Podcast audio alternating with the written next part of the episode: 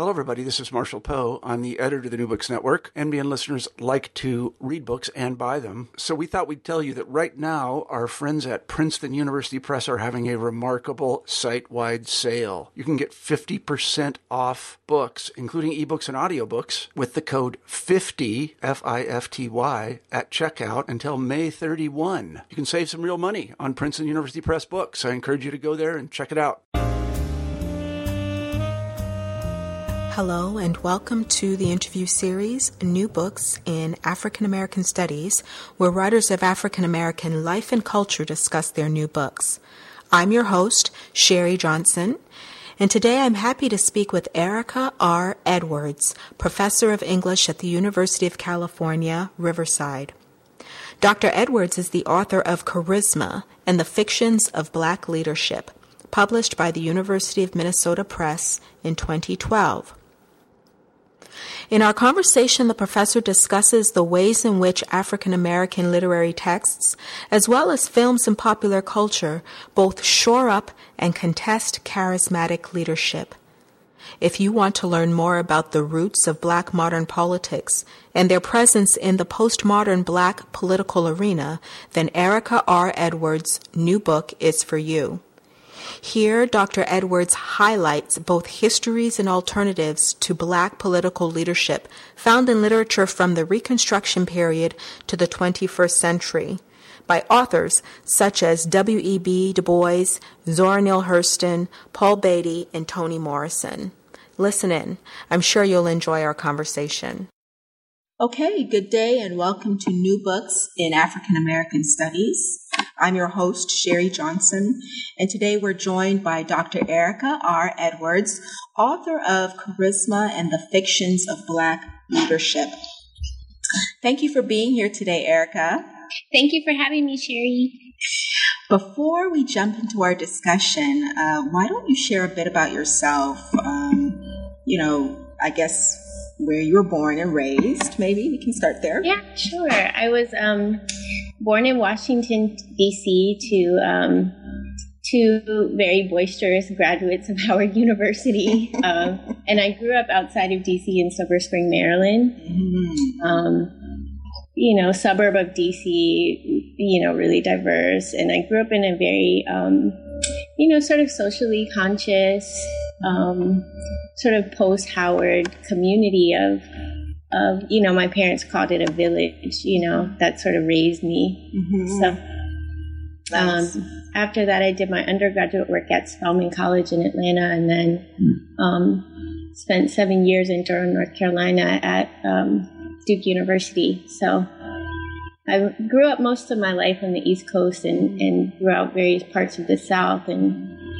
now I'm out here mm-hmm. on the mm-hmm. West Coast. how are you? How are you enjoying the transition? I love it. You know, I've been here five years now. It's been really, really great. So, mm, so now you consider it home. Yeah. Mm. Well, it's kind of a, an inter, interstitial space. It's home for now, at least. Mm-hmm. You know. Mm-hmm. Yeah. So. Um, all right. Cool. So, how did you? I guess so. That's your your familial uh, background what about your academic background? Um, you know, who were your mentors? Yeah, um, that's a great question. I in, in undergraduate I studied um, English and Spanish um, at Spelman in, in a very um, really rigorous liberal arts curriculum, um, and was really interested in comparative sort of modern literatures. So I worked with, I did undergraduate research on actually early modern literature with um, professor named Kristen McDermott. Um, and towards the end of my college career, I started being really a lot more interested in Black cultural production and, and different kinds of Black cultural forms and um, did some work with Alma Jean Billingslea Brown, who I thank in my book, um, and Shirley Tolan, um, and went on from there to study with um, Wahneema Lubiano and Maurice Wallace, principally at Duke University, um, two really um, amazing scholars of African American literature and, and, Black cultural studies more generally, and and both of them, um, Juanima and Maurice, were really interested and and questions that really came to occupy me throughout this project. Questions about um, sort of Black nationalism, um, Black masculinity, you know, what, what Wahneema calls Black family values discourse, um, and different kinds of, you know, what we could call sort of Black common senses, or, or what we call now after Wahneema Black common senses, um, different kinds of ideologies of, of, Black nation building and Black nationhood. Mm-hmm. Um, so, so working with them, but also, you know, so many amazing people at Duke, like um, Charles Payne, Mark Anthony Neal. Mm-hmm. John Jackson, um, I, I really became interested in a kind of interdisciplinary approach to, you know, the study of, of, you know, what I call in a broad sense, black politics, um, not only formal black politics, but black social movements and all the different formal and informal ways that black people have, um, you know, tried to remake the world, right? Since, mm-hmm. since our being here mm-hmm. in the U.S. So, right. Okay, really good. So, what um, what then? Let's let's move into talking specifically about charisma. Mm-hmm. Um, you know, what inspired charisma? Was there a particular problem you were trying trying to solve, or? Yeah, um, you know, I think like most people, you know, I I spend a lot of time um, working around this sort of central question of, you know, what constitutes charismatic leadership or, you know, this sort of central problem in my book. Um, I spend a lot of time sort of walking around it and sort of uh, working up to it. So, um, you know, like any first author, PhD, you know, it's a, um, we know that it's a sort of messy process of writing the first book that has everything to do with, you know, what seminar papers you write mm-hmm. in your first year and yeah. like what you do in the summer of your third year, yeah. you know. So, um, what was interesting to me is I was, I was, as I just said, was taking classes across the disciplines in African American studies, and um, you know, things started to, it started to strike me the way I kept asking the same question um, as I read through contemporary Black fiction, mm-hmm. um, um, and and sort of noticed these sort of the um, recurring trope of these sort of Black, usually male, charismatic leader. Mm-hmm. Um, and and and not always in a kind of in, and that figure didn't always have a sort of honorific uh, or um, mm-hmm. sort of reverential presence right. in, in contemporary African American fiction, um, which which as as we know is much different to how that figure is often sort of characterized or figured in American culture more broadly or African American culture more broadly. Mm-hmm. So I was sort of noticing that dissonance over and over again, and um, I ended up doing some some coursework in um, social history with um, Charles Payne who's a historian of the long civil rights movement. And, you know, what struck me, what started to strike me as I was sort of reading through this archive of fiction and doing sort of, um, you know, kind of coursework in the history of the civil rights movement was that in, in spite of overwhelming historical evidence to the contrary, mm-hmm. we sort of um, continue to hold, at least in the popular imagination, right. we continue to hold this sort of fiction that history is made by gifted men, right? Usually male, usually martyred, right? Um, and so, you know, following up on people like Kevin Gaines or Hazel Carby or Charles Payne or, or more recently folks like Leigh Raiford, I really started thinking, you know, what is it that explains our this sort of seduction of charismatic leadership and, and how do we understand it to have shaped the sort of archive of 20th century um, African American fiction, which is sort of my my critical area of mm-hmm. study. Mm-hmm, mm-hmm. Yeah, so basically, um, I really like what you were saying there about um, you know, kind of paying attention, this kind of reflective process where you pay attention to the types of questions that continue to uh, mm-hmm. uh, reoccur in, in, any, in any of the courses that you take or any of the mm-hmm. books that mm-hmm. you're reading. Um, mm-hmm. and that usually leads us up to um, understanding that this is something that really mm-hmm. interests us. Right, right, right. All right. Yeah. So, and at some point, I, I, um, you know, after I completed my dissertation and, and have been working, you know, on revisions for a couple years, I, um, you know, had originally included, I originally planned to include a chapter on William Melvin Kelley's A Different Drummer, a 1962 novel. And it didn't quite make it into my dissertation. Mm-hmm. But when I was working on revisions of the dissertation and expanding it to um, the monograph, mm-hmm. um, I decided to go back and write that chapter on a different drummer. And I started with a paper that I wrote as a junior at Spelman with wow. um, Dr. Billingslea Brown, wow, right? So, right. I mean, there's a way in which I think you, you, you know, the questions that we have are never one they're never new right to anyone but mm-hmm. they're also not often that that new to us you right. know like if you think often we think you know oh i think i might start working on this but often the sort of intellectual roots are are sort of deeper if we pay attention along sure. with it Definitely. And so what ends up happening is the question that we ultimately say we're trying to solve in our book or monographs is um, not just the result of one thing, but rather a kind of a series of discoveries that mm-hmm. actually right, right, lead right. you to that that that question. Yeah, or series problem. of problems. sure, sure, yeah. A series of recurring nightmares. Yeah.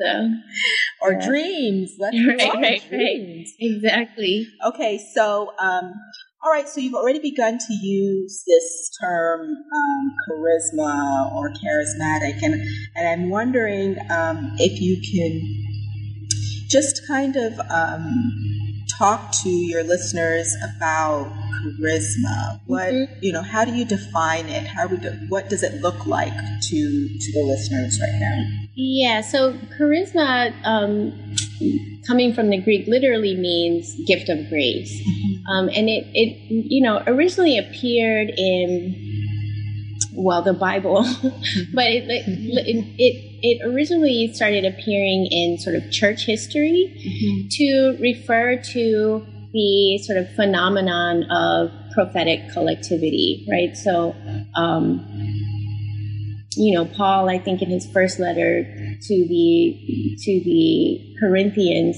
says, um, sort of refers to the charismata as these sort of gifts of grace or the gifts of the Spirit, and they included everything from, you know, speaking in tongues to um, uh, to, to, to the laying on of hands, etc.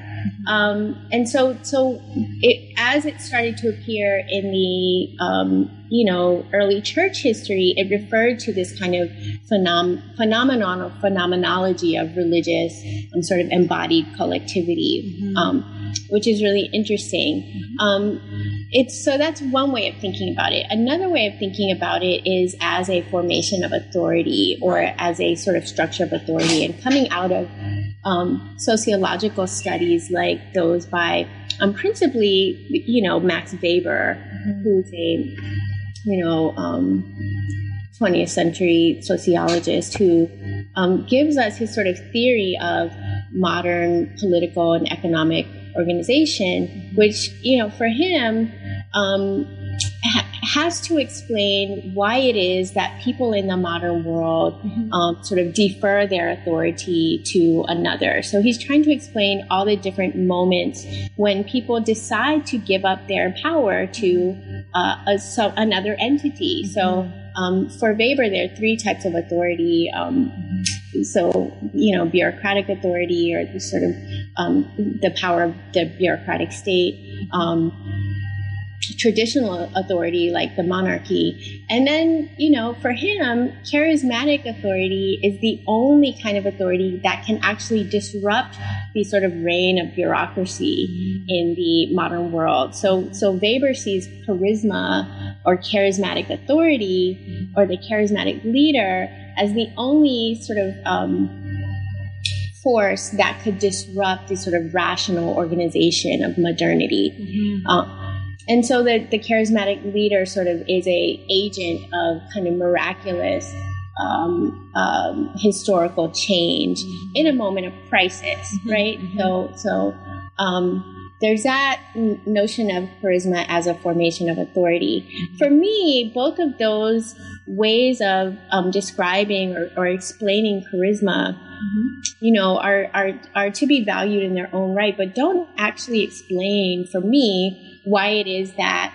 Um, particularly in African American culture, um, the sort of notion of the charismatic leader um, as a kind of mysticized um, um, sort of image of history itself continues to um, kind of hold sway mm-hmm. or be hegemonic in Gramscian terms. Right. So um, I tried to try to sort of specify and um, um, sort of historicize the emergence of charisma as a cultural trope in African American culture. So for me, um, I explain charisma as what I will call a storytelling regime or a mm-hmm. set of fictions mm-hmm. um, and a set of performative prescriptions or a set of um, kind of directions on how to act out, right? Mm-hmm. how to act out freedom or how to act out history. Mm-hmm. Um, so so as a sort of complex of mythologies and as a as, as a compact of performative prescriptions that both compel and contain right that both inspire and also um, constrain mm-hmm. um, movements for social and political change mm-hmm. so i think of charisma as a kind of double-sided or doubly forced um, kind of a cultural impulse, mm-hmm. right? As much as it is um, a, you know, in Weberian terms of structure of authority or, or in in church history terms of phenomenon or phenomenology. Yeah. So okay, good. So thank you. I the idea that you um, you know that a, a charismatic leader has to perform or performs a certain um, number of characteristics um, suggests that um, kind of gestures to your the charismatic scenario mm-hmm. in which there are players, the leaders, as well mm-hmm. as those who are led. Um, can you talk a little bit just um, of, of, what those performances would look like, so that you can kind of um, imagine uh, what you're what you're talking about that scene? Yeah, well um, so just to go back for a moment, so when I when I talk about this sort of notion of the charismatic scenario, mm-hmm. I'm referring to work that's coming out of um, performance studies, yes. particularly um, building on um, theorist at NYU, Diana Taylor. Mm-hmm. Um, so for her, the scenario is names for her, you know, a kind of loose script or portable sketch, right? Mm-hmm. Um, something like a script, but not not exactly, right? Right. Um, a kind of movable set of prescriptions for the body, right? Mm-hmm. Yeah. What's what's important there is that for Taylor, the scenario transports historical knowledge in the body, right? So um, so, so as opposed to thinking of history as as simply a kind of um, sort of archive of documents or a sort of archive of, um, of, of material things, right, or objects, right. Taylor's trying to think about history as propelled or um, impelled by bodies acting out their relationships to power, yes. right? Yes. So, so, so for me, it names a kind of um, confluence of both um, kind of narrative and performance, right? Yeah. So, so for me, the charismatic scenario we could see then as a portable sketch, or um, as I said, a kind of movable set of prescriptions for for body and, and for affect or feeling. Mm-hmm. So, um, charismatic events or narratives, right? Um, both events in themselves, like marches or rallies, or charismatic stories, like you know, you know, take something like Eyes on the Prize, right? right. Um, as an example, um, those kind of charismatic, um, you know, texts or events articulate a range of performative and narrative gestures um, that determine in broad outlines um, like you know uh, both in broad outlines both in the single event and in and the um, sort of historical narrative that it sort of um, sort of worked into. Mm-hmm. Um, so, so I think in broad outlines of the charismatic scenario in this way. So there are these sort of conditions that necessitate leadership, right? Like scarcity or suffering mm-hmm. or lack. That's everything from the um, sort of uh, post Reconstruction material conditions of Black life in the U.S. to the sort of post Hurricane Katrina material conditions of Black life in the U.S. Right. Mm-hmm. Um, so the sort of historical condition of scarcity or suffering or lack. Um, that necessitates a kind of people crying out for um, liberation from a brutal, usually foreign regime, right? So um, sort of notion of, of people sort of crying out for leadership um, and being answered by um, a sort of a force beyond them, right? So um, when we think about the scenario of African American leadership, it usually goes something like this, you know, um, a people crying out for liberation while a leader is um, sort of being instructed in the spirit. Mm-hmm. Um, the leader struggles against self doubt and convention, right, or tradition to rise to the promise of his calling. Right. He passes through the burning bush experience, yes. or for someone like Martin Luther King, the kitchen conversation with jo- with God, right? Yes. Um, for Malcolm X, the jailhouse conversion, right? Uh, and so, so then the the um, that kind of instruction in the spirit um, leads to or builds toward the leader's swift entry onto the stage of the um, rally or the convention or mm-hmm. it, onto the stage of history itself, right? right? right. So tables are tossed, angels are wrestled, thieves are expelled, right. frauds are exposed. Right. Uh, but most importantly, collective desires and destinies come into full articulation, mm-hmm. right, by by the leader himself. So for African American um, sort of notions of of charismatic leadership, mm-hmm. the performance of prophetic speech is absolutely key, right? Yep. Um, and that that is in it, in itself its own kind of scenario, yes, right? Yep. Um, so so building on um, um, um sort of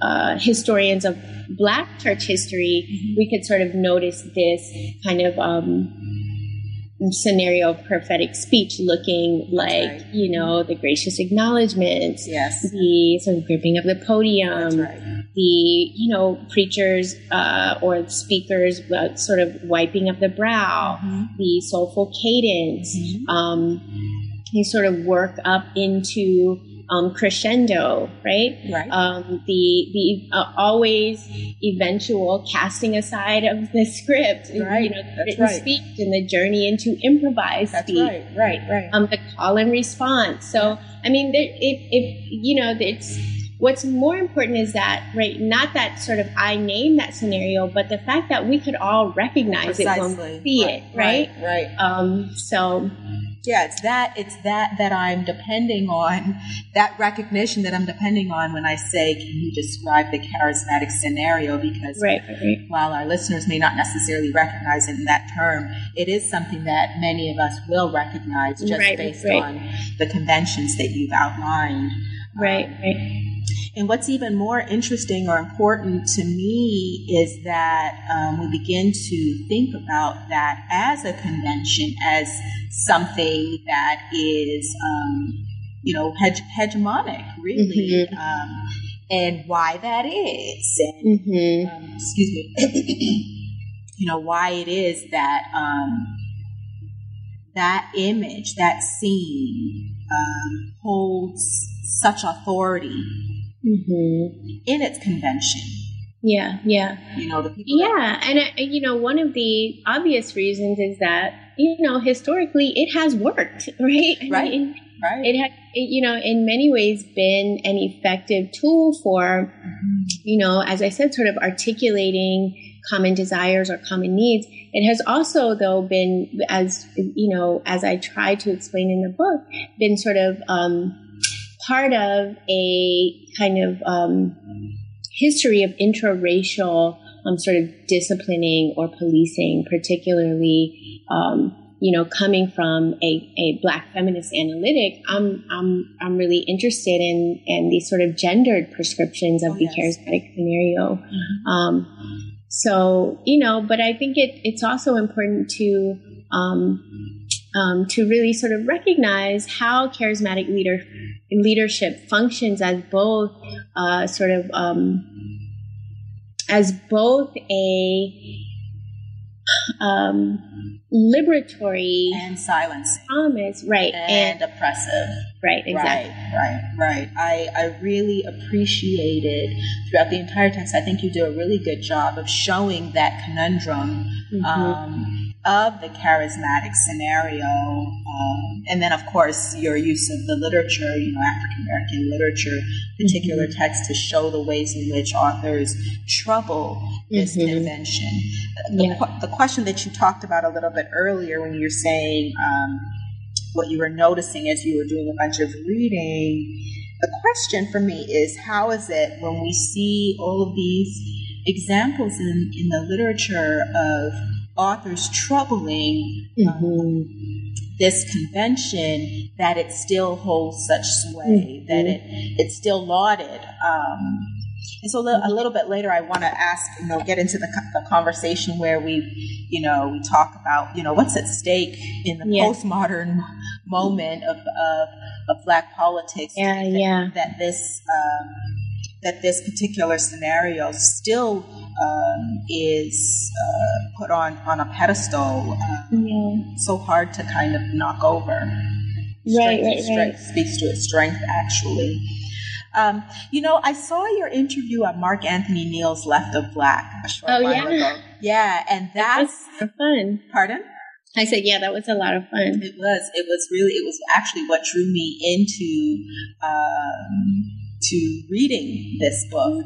Um, you mentioned there Erykah Badu's disruption of the script. We're talking about how it holds, you know, yeah. how how recognizable it is, and how you know how how all players, all mm-hmm. all participants in the scenario seem to know their various roles. Yeah. Um, and so I wanted to begin. You know, I thought it would be a good place to begin today. Um, you know, to talk about Erykah Badu's disruption as we begin to move into talking about this charismatic scenario as a conundrum. Right, um, right, right. You know, can you talk a little bit about, um, you know, set us up? You know? Yeah, yeah. So I, you know, I opened the book with this reading of Erykah Badu's performance at the 2005 Millions More March, which was a uh, rally in DC that was celebrating the 10 year anniversary of the Million Man March, right? Which have, which was, you know, the the largest political gathering of its of its type in this era, right? Yeah. Um, and so, right, following up on that march 10 years earlier, the the march organizers had really been interested in um, sort of moving beyond a kind of um, a um, political set of imperatives based strictly in the needs of you know black men or even something like the black family right? So they're really interested in building alliances across racial lines across gender lines um, etc so they asked badu to participate and to um, to and and she was scheduled to sing her song "Time's a Wasting." Yeah. Um, what's really interesting to me as I read that performance is that um, Badu goes through a series of um, of of sort of um, uh, sort of back and forth or contests with the with the sort of structure of the march itself, right? Mm-hmm. So even though she's supposed to sing, you know, she goes on stage and says immediately, you know, stop stop the music. I'm not going to sing. Right. I'm not going to sing. Right. And then she begins to deliver kind of impromptu political exhortation right. about the sort of need to reimagine, rebuild, rethink, reorient Black politics, particularly in the wake of Katrina, right? right. Um, so this is, you know, October two, uh, October 2005, immediately after Katrina, and she's really trying to speak to you know, a real sense of urgency about um, reapproaching the sort of very notion of black politics or black liberation. Mm-hmm. Um, but given that she, her role in the march is to sing a song, a song right, right. a song that is dedicated to um, young men, right? Um, you, if, the people who know Badu will know this song, but you know the lyrics are. Um, you know, time's a wasting. Don't you take, don't you take your time, young man, right? So, yeah. in a certain sense, it's a sort of um, honorific, almost ode to young, um, you know, black men, yeah. right? And so, so holding off that song for something like five minutes, right, to give this very sort of um, meandering, um, you know, in many ways stilted speech, right? Um, she is is sort of standing in for the role for me of contestation, right? Really, um, you know, reorienting what expectations of what can happen in that very moment and bearing the weight of that contestation in her own body, yes, right? Yeah. Um. So so that for me it was a, an important way to open the book, right? One, to um, sort of point to this is the scenario that we know, right? Like yeah. that we expect. Yeah. A lot of opening acts and um, sort of um, speakers to come before the big event, which is the Farrakhan speech, That's right? right. Mm-hmm. Um, so, so to say like this is a scenario that we know, but we have also witnessed it over and over again being disrupted That's throughout. Right history, right? So this isn't something that is exclusive to African American literature, right? Um, it also the sort of disruptions of charismatic authority as the or charismatic leadership as the um, sort of pre necessary precondition for black freedom we see that in african american music yes in african american political and social discourse in sort of african american everyday talk right yeah um so i you know it was to say like this is a book about literature yeah. but it's also a book about like our sort of black life world and, yeah. and the world that we know is diverse in its political and um, epistemological perspectives right yeah. um so yeah, it's it's it's, des- it's it's very recognizable. I thought was a really phenomenal way to open the text so that everyone um, can get on the same page. I um, and understand precisely what you mean when you talk about the a the charismatic scene mm-hmm. and and the disruption mm-hmm. of that scene, and also um, the. Um, way that you can find this scene in secular spaces as well as sacred um, mm-hmm. spaces. Mm-hmm. Yeah, yeah, that's right. It's something that you can I, I often draw on when I'm, you know, teaching the sermon in in um, my early African American literature class. Mm-hmm. You know, you can use Martin Luther King Jr.'s or even, you know, say even C.L. Franklin's, one of mm-hmm. his sermons, and then um, compare it to, you know, Malcolm X's um, The Ballot or the Bullet, mm-hmm. perhaps. And you can see that they're both very different spaces. However, they share all of the elements of that charismatic scenario that you set up for us earlier on in your text. Yeah. So you can find it in popular culture as well as in, you know, in all facets of our lives. Mm-hmm. Yeah, yeah, that's exactly right. Mm-hmm. Okay, so I found the way that you structured your book. Let's talk about the structure um, a little bit um, in helping us. Um, I found it helpful to have, um, helping us understand the trajectory of lauding and contesting charismatic mm-hmm. leadership. Mm-hmm. Um, so, can you talk about the three parts of your book and what you sure. attempt to do in each? Yeah, so the, the book is, as you said, broken into three parts. The first part, charisma.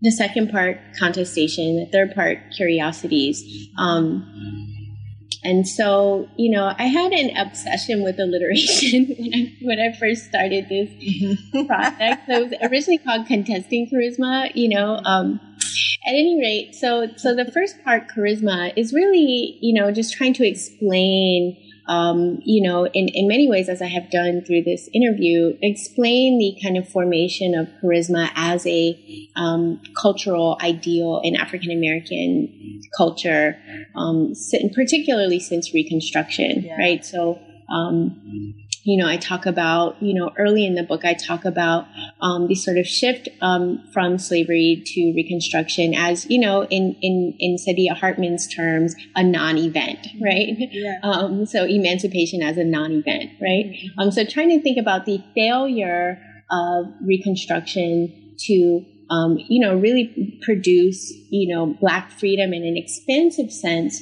and and the way that that um, sort of transition to Reconstruction necessitated, um, you know, in a real kind of, um, you know, as a, as a real kind of survival strategy, necessitated the emergence of charismatic leadership as a kind of mediator between um, um, sort of black life and, and, white life or white power, right? Yeah. So, um, you know, I start with, you know, something like Frederick Douglass's speech at the 1893 um, Chicago World Fair, right?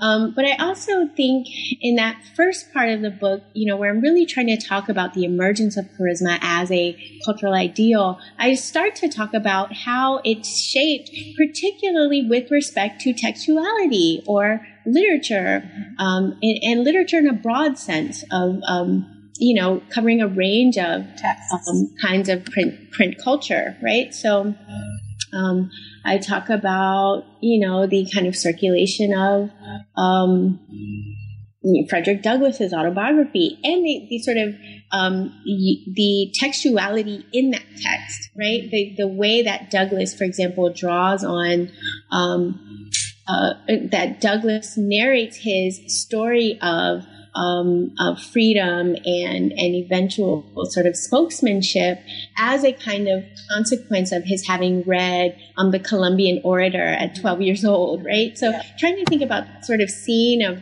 reading and inspiration and sort of what it what it means for how we think about charisma. Right. Um, and then and then and then I sort of turn to some some um, um, 1920s and 1930s texts to really sort of move into the, the, the kind of primary archive of this book, which is um, sort of African American literature since World War One, right? So um, I, I spent some time in the first part talking about Du Bois's Dark Princess, a, yes. a crazy 1928 novel yes. about um, sort of Afro Asian revolution, yes, right? Yeah.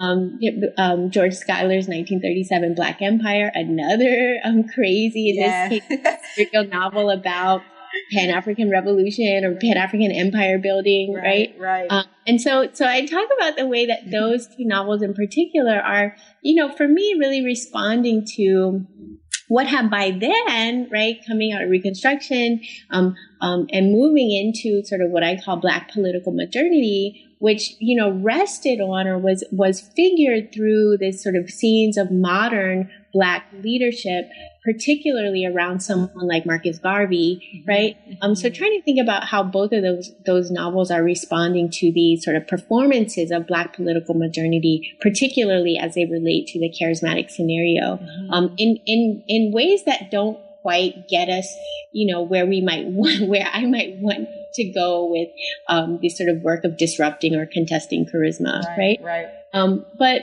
in this, so I turn in the second part to texts that for me are, are more sort of explicitly challenging the expectation that charismatic leadership is the sort of necessary precondition for um, sort of freedom throughout the Black world, right? So um, Zora Neale Hurston's 1939 novel, um, Moses, Man of the Mountain, right? A kind of uh, rewriting or um, revision of the Exodus myth in Black vernacular, mm-hmm. and um, William Melvin Kelley's 1962, you know, sort of civil rights novel, A Different Drummer, mm-hmm. um, a novel about um, sort of Black freedom making in the absolute absence of um, sort of gifted, sort of sort of spoken charismatic leadership, right? Yeah. Um, so I read those two novels as you know really doing the work of of unraveling the charismatic scenario and reimagining Black freedom making in the absence of charismatic leadership. Mm-hmm. And then finally in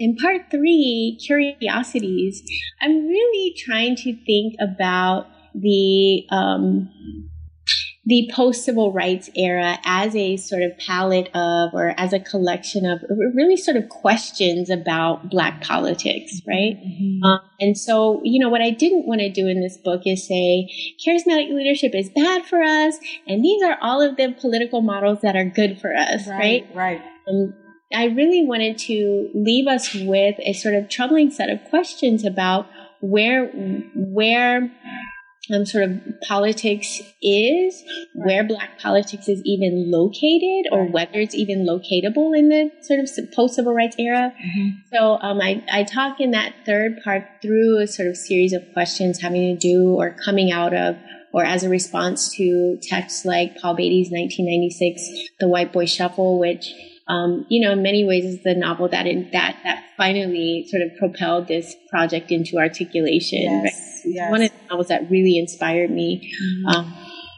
you know, a sort of parody of contemporary black leadership, or really a parody of the 1990s discourse of the black leadership void. That's right. right. Mm-hmm. Um, I think it was um, in his his 1998 stand up that that Chris Rock said something like, you know, we had Martin Luther King and Malcolm X and then a whole bunch of substitute teachers. Yeah. yeah. So like that sort of notion of of the, the leadership void after the 60s and sort of what that meant, particularly in 1990s black culture, right? Mm-hmm. mm-hmm. Um, so I talk about the White Boy Shuffle 1996 and I also talk about the two early millennium barbershop films, which right. you remember sort of um, sort of garnered a lot of um, sort of attention in the national media when when the film um, sort of introduced these jokes about Rosa Parks, Martin Luther King, and Jesse Jackson, right? These, yeah. these sort of quintessential black leaders. And then finally, I talk about um, Toni Morrison's Paradise as sort of the the the novel that for me sort of um, leaves us with this sort of devastating yes, scene, yeah. charismatic violence. Yeah. But also really leaves us a space, as Morrison always does, right, mm-hmm. to sort of reimagine the world that we really want, right, and and what would it really um, take to rebuild community or collectivity in the absence of singular charismatic authority, right? Yep. Yeah, you're you're you're listening to New Books in African American Studies. I'm your host Sherry Johnson, and I'm speaking today with Dr. Erica Edwards, professor of English at the University of California, Riverside, and author of the new book Charisma and the Fictions of Black Leadership. You know, Erica, often as we research the large questions of a book, we discover information that we were not expecting. Mm-hmm. Can you share with our listeners anything that surprised you? Yeah. Um, you know, I, there were a few things that really, you know, stunned me in this project. Mm.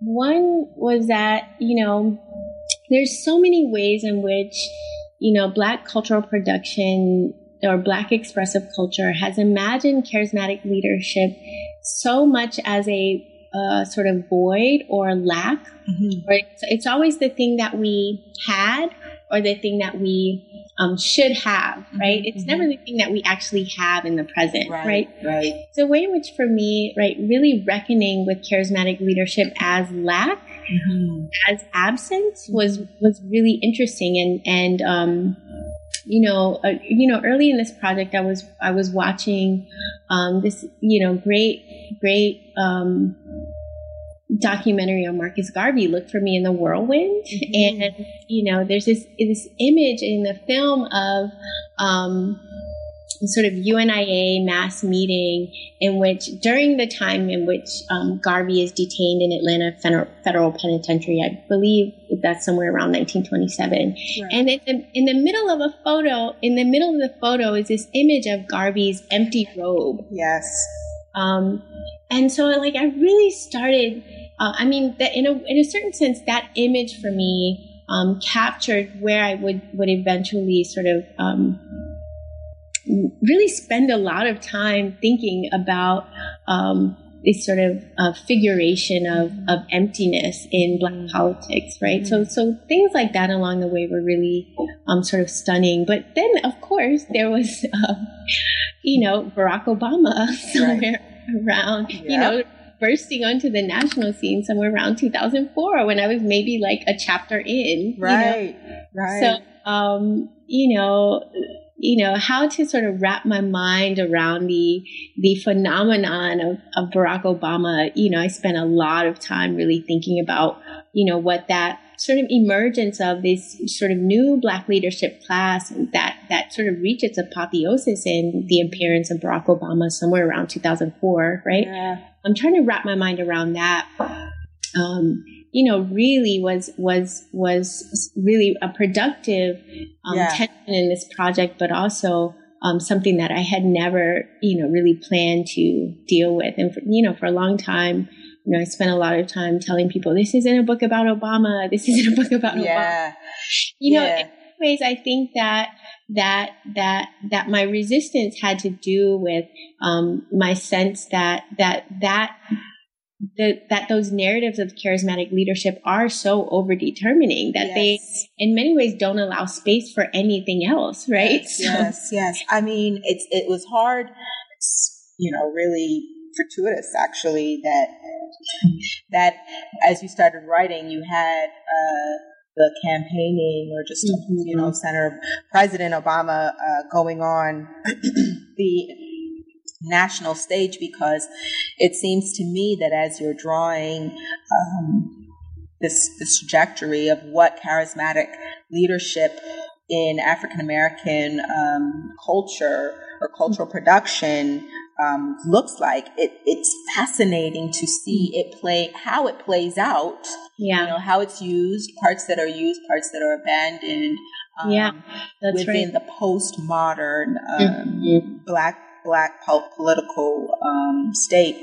Yeah, yeah. So yeah, I, I even though I, I know that you mentioned um, President Obama in the epilogue, it was hard for me, or easy, easy for me yeah, as yeah. I was reading along to draw connections to yeah. where we are currently. Right, right, right. Um, yeah, yeah. I mean, it's in in many ways, it's it could could serve as a kind of prehistory to the to the era that we're in now. Right, right, right. Yeah. I mean.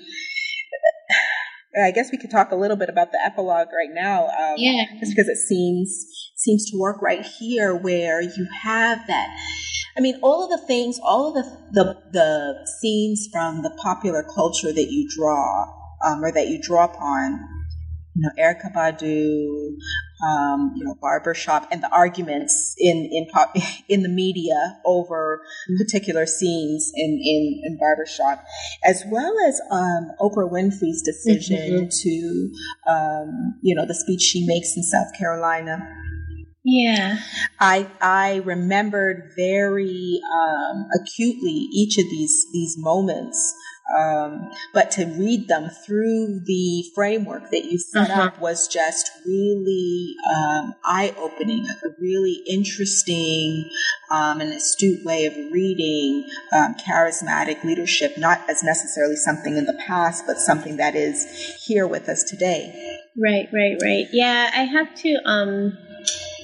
Thank my, my good friend Salamishah Tillet at, at the University of Pennsylvania for really suggesting that I talk about this speech mm-hmm. in my epilog mm-hmm. um, so I think it was, it must have been 2007 when, when um, Oprah Winfrey joined the, the campaign mm. for Barack Obama, and she gives this, a, you know, amazing speech in yeah. South Carolina where, you know, and, and, what's interesting there is Oprah really sort of calls up the um, all of these sort of conventions yes. of charismatic speech I to mean, she, sort of give give us Barack Obama almost as a gift. Yes, right? yes. So, I um, thought it was. I mean, the whole calling. Um, you know, uh, reminding the audience, although I'm not quite sure how many people within that audience uh, might have read Ernest Gaines. right, right. I mean, this is what's so tremendous. Like, like she's she calls up Ernest Gaines's um, novel, Yeah. 1971 novel, the autobiography of Miss Jane Pittman, which Right. was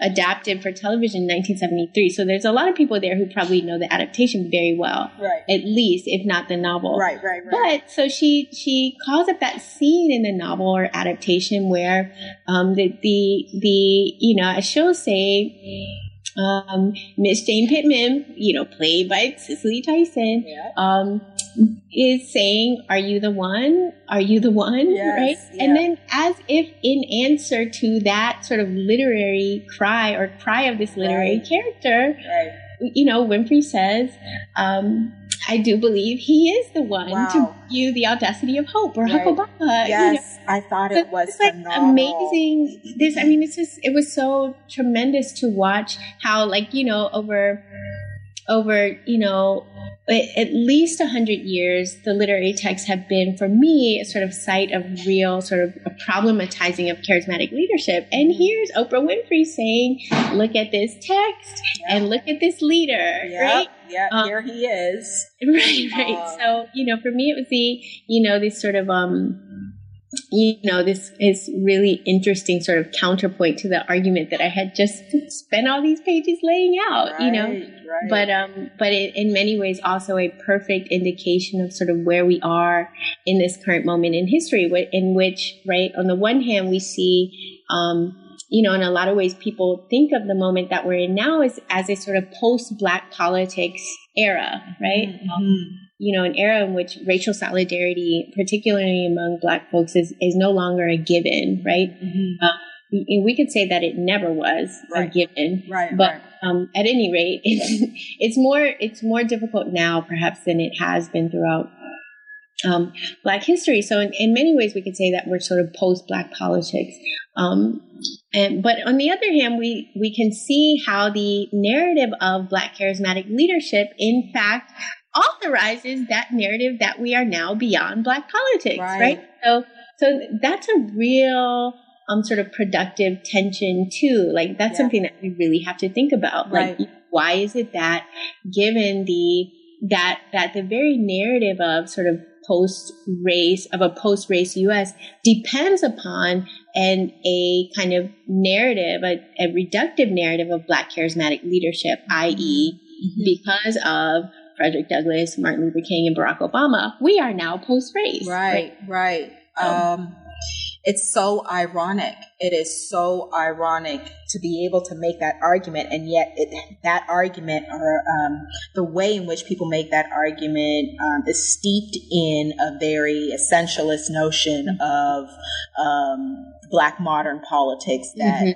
you know has been um, restaged for us in a number of different ways since Right, right. Reconstruction. It's it's really um, excuse me ironic and interesting to read it.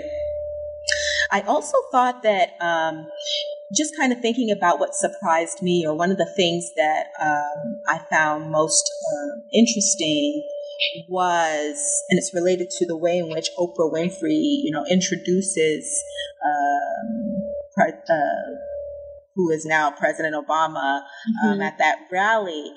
Is um, when you're talking about Dark Princess, um, Du Bois's Dark Princess, and the way in which masculinity and romance, you know, erotic love, um, are entangled with Black modern politics. Um,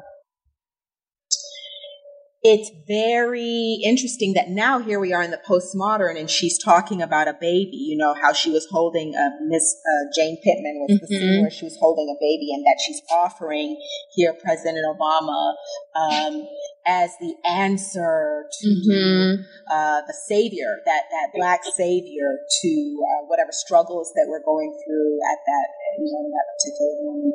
Yeah, yeah, that same sort of image of charismatic leadership as the sort of pure answer to social problems, but also the sort of image of charismatic leadership as, you know, the most desirable love object. you know? Yes, Um, so yes. yeah, it's, It's- both those things, right? Like, Yep.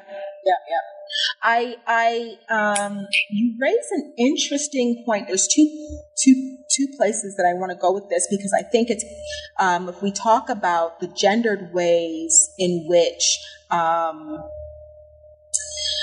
uh, you know, black feminist texts are challenging that image that you know we begins or that we can look back to in the dark in dark princess um, looking at that romance and the presentation in black feminist texts of the gothic mm-hmm. um, as uh, you know kind of thinking about where we talk where we started with the nightmare and the dream the dream and the yeah, nightmare yeah, yeah. Um, can you talk a little bit about um, the ways in which um, you know, uh, black feminist texts mm-hmm. challenge, uh, you know, contest, if you will, the the image um, of yeah. that charismatic leader.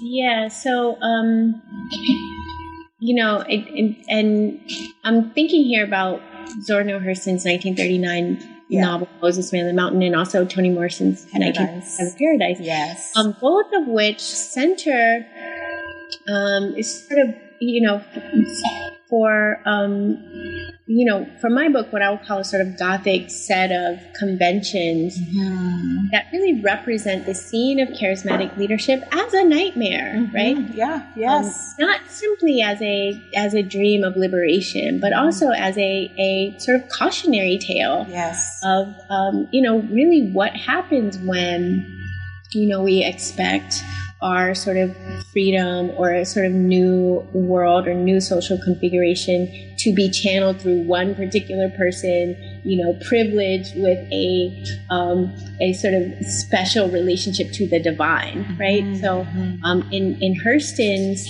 um, sort of revision of the Moses myth or the Exodus myth, she presents Moses, you know, in many ways contrary to um, you know, black political culture, which sees, um, you know, uh, charismatic leaders as all types of Moses, right? Or as all sort of made in the image of Moses, right? Mm-hmm. Um, yeah. Great liberator, great deliverer. Mm-hmm. Hurston really figures him as, you know, this is 1939, right? So, so literary critics have read her Moses as, you know, for someone like Mark Thompson, a kind of um, Hitler-like mm-hmm. leader, right? Yes. Um, yeah uh, or for Black feminist critics like Deborah McDowell as um, as a problem, right, rather than simply as a promise. So Moses um, is responsible for, you know, parting the Red Sea, but he's also responsible for um, nearly killing his own sister, yes, right? Yeah. Um, and so, um, really interested in the kind of monstrosity of that figure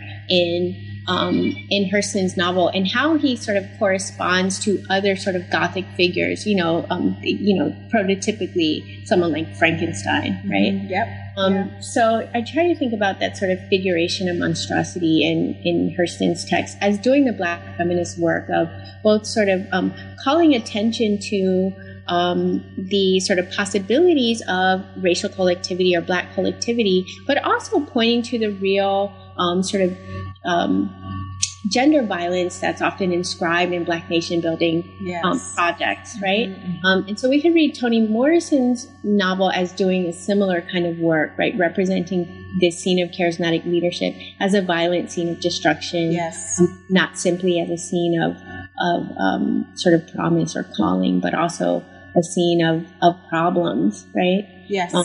so Yes, I I want to quote you because I you you you speak. Um, I loved your use of, of Audre Lorde's uses of the erotic, mm-hmm. um, erotic as power to talk about the un, the precisely what we're talking about now, the underlying gender dynamics in ascribing mm-hmm. um, leadership.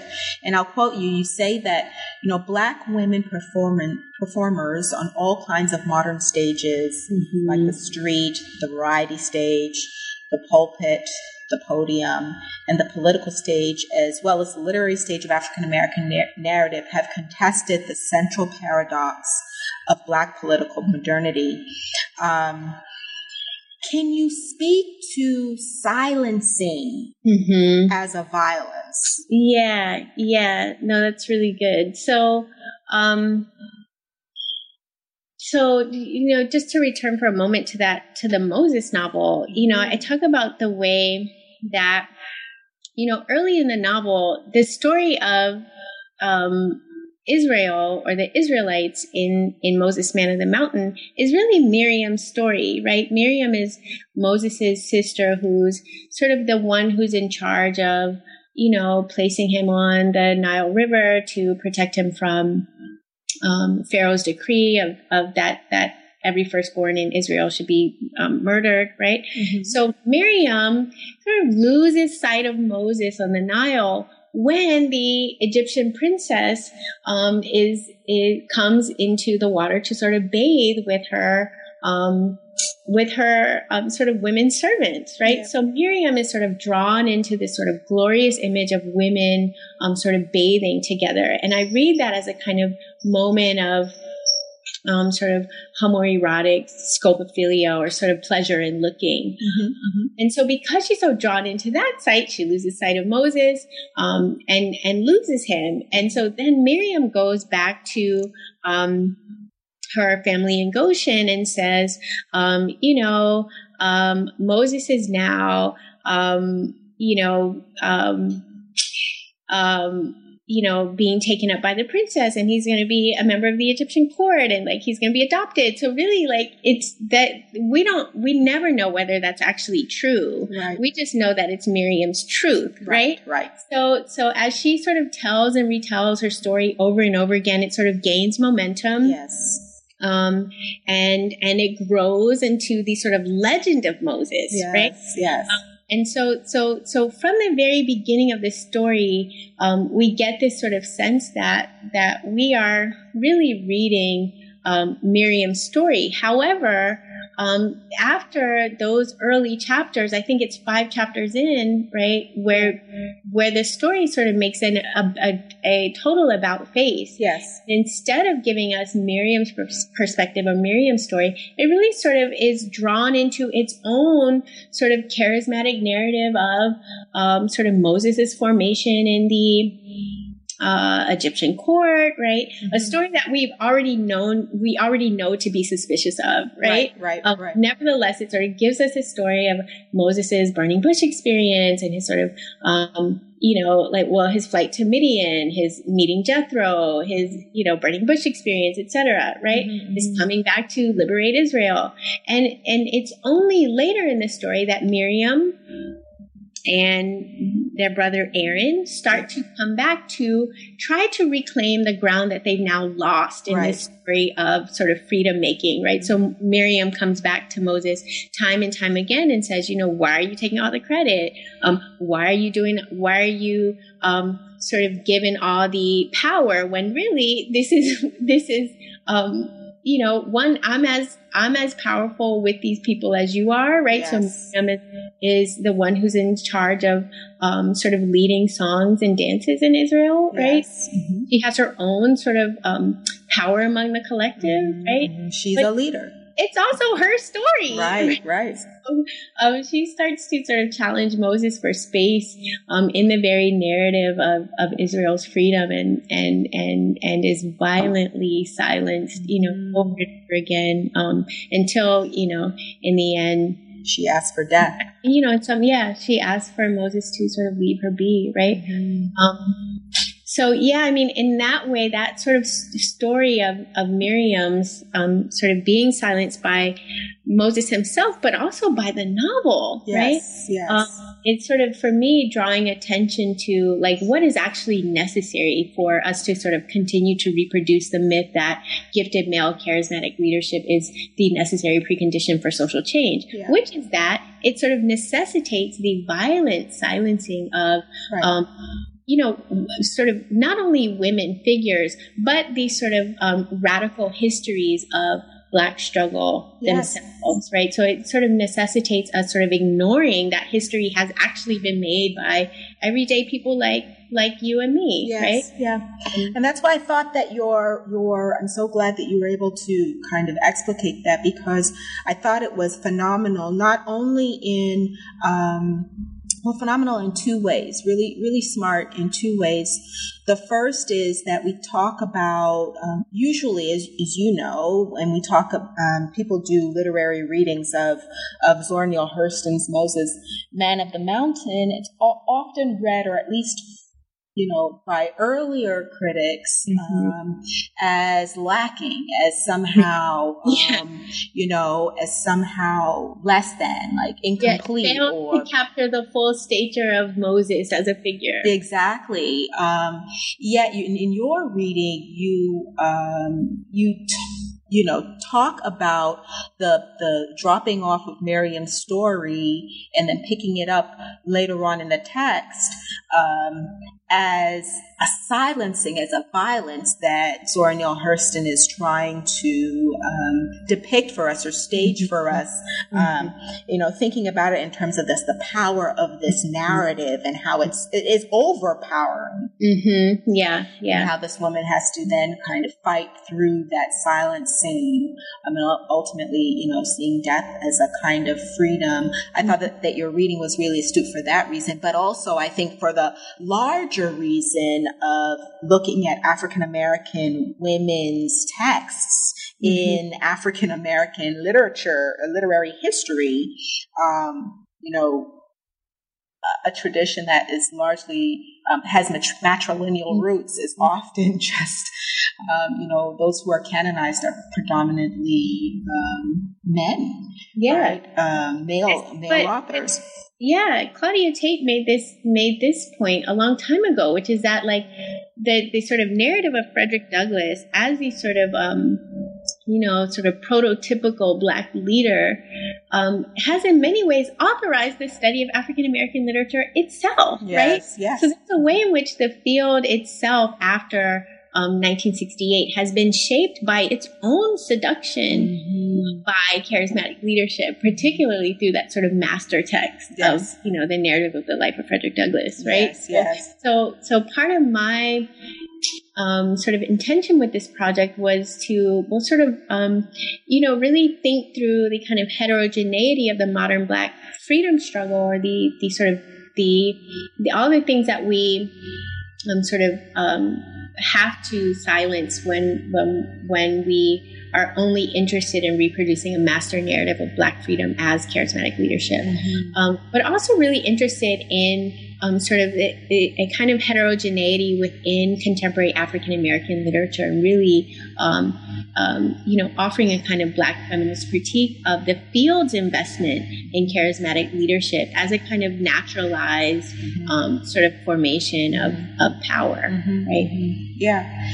Um, phenomenal. I mean, I just I love that. I love that you opened it. Uh, you opened the book with with an ultimate um, you know, ultimately what would have been um, the, you know, the security guards of, of the on the stage for the mm-hmm. More um, march that escort um, Ibadu off as a, as a silencing, as a uh-huh. violent silencing, um, and then closing. Um, well, you close with with Paradise, but um, then thinking about um, just if we're staying on um, Moses Man in the Mountain as again a you know silencing of that female voice mm-hmm. you know against this um, scenario this charismatic scenario yeah. it almost seems that we might say that just as um, hegemonic as the charismatic scenario is within African American culture,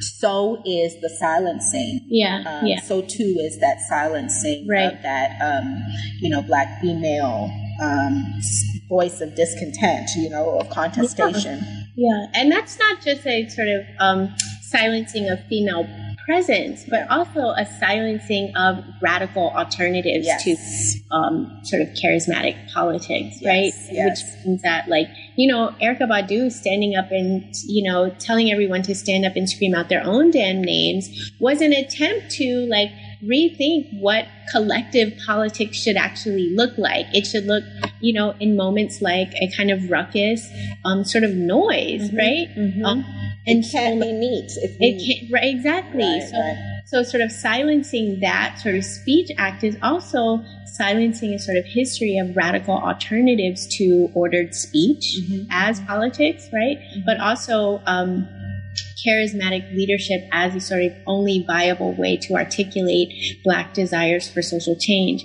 We know from our sort of studies of history that, um, you know, that that social change doesn't ever happen through like one person standing up and saying, "This is what we're going to do now," mm-hmm, right? Mm-hmm. So, um, so, so given that, um, then that silencing is is doing more to us than just right, like like um, creating gender lines between who can speak and who can't. Yes. It's also um, shutting down and shutting out alternatives Positive to movements, poss- right, possibilities. Exactly. Yeah, I, I think I completely agree.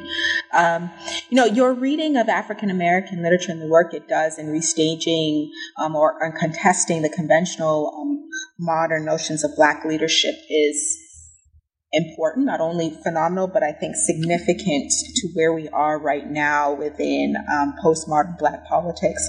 Mm-hmm. And you state, if if I may quote you, that it's your hope that African American literature also summons us to a new politics of politics, mm-hmm. and more importantly, clears a space for us to imagine ever more ways of surviving together this sojourn. Mm-hmm. Um, end quote. And I want to say, me too. Thank you. Yeah. really good. Really good. Okay, so you've been listening to new books in African American studies. I'm Sherry Johnson, and today I'm joined by author of Charisma and the Fictions of Black Leadership, Dr. Erica Edwards. Well, Erica, we've taken up a lot of your time. Before we go, can you just tell us what you're working on now besides breathing, I would imagine?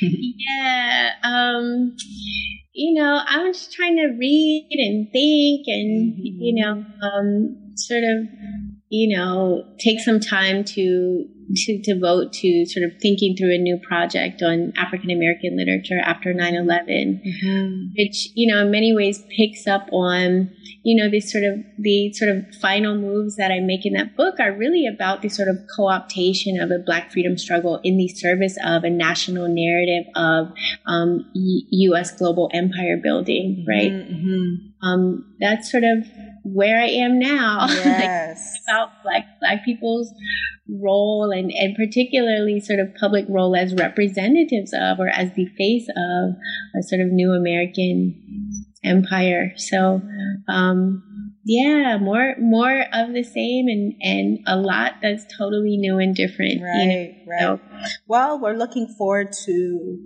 um, that project. Uh, thank you so much for talking with us. Today. Thank today. you, Sherry. This has been so much fun. Yes, and, and I really enjoyed it.